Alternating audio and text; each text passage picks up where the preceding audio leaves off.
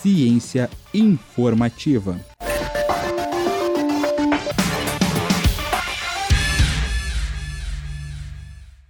A ferramenta de edição de DNA chamada CRISPR é uma grande promessa para o futuro da genética.